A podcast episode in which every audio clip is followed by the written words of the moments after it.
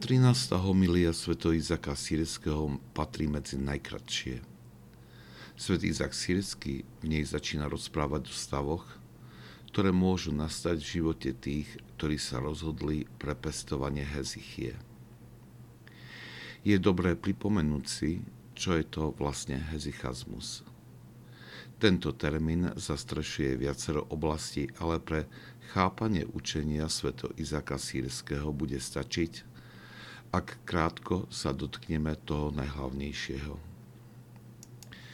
Pod hezichazmom chápeme praktizovanie vnútornej modlitby, ktorá je zameraná na dosiahnutie jednoty s Bohom na úrovni, ktorá je za všetkými obrazmi, konceptami a jazykom. Aj keď používanie Ježišovej modlitby, Pane Ježišu Kriste, Synu Boží, zmiluj sa domov hriešným, sa asketickej literatúre pripomína ako hlavný prostriedok na dosiahnutie tejto jednoty s Bohom, musí byť však sprevádzaný aj inými asketickými prostriedkami.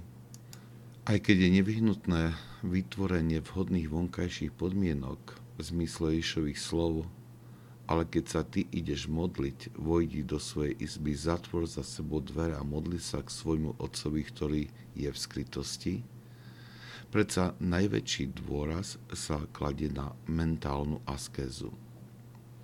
Hezichasta dáva veľkú pozornosť uvedomovaniu si slov Ježišovej modlitby a chráni svoju mysel pred akoukoľvek nesústredenosťou. Pestuje bdelosť a odmieta všetky myšlienky, ktoré prichádzajú ako zlodej, aby ho okradli o stav sústredenosti na Boha. Táto krátka charakteristika hezichazmu je jednoznačne nedostatočná na plné vysvetlenie tohto pojmu, ale môže pomôcť lepšie pochopiť učenie svätého Izáka Sírskeho v tejto a v nasledujúcich homiliách.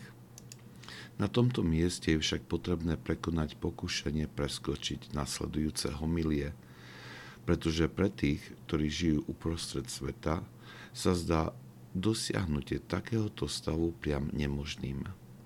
Zajisť len ťažko dosiahneme dokonalosť modlitby mníchov, ktorí v ústraní a v tichosti neprestajne pestujú tento spôsob života. Na druhej strane si musíme byť vedomí veľkého požehnania, ktoré prichádza pre tých, ktorí sa o to napriek všetkým limitom usilujú. Boh navštevuje srdce toho, kto sa namáha vojsť do spoločenstva s ním a dáva mu hojnú milosť, ktorá ho dvíha život, k životu svetosti.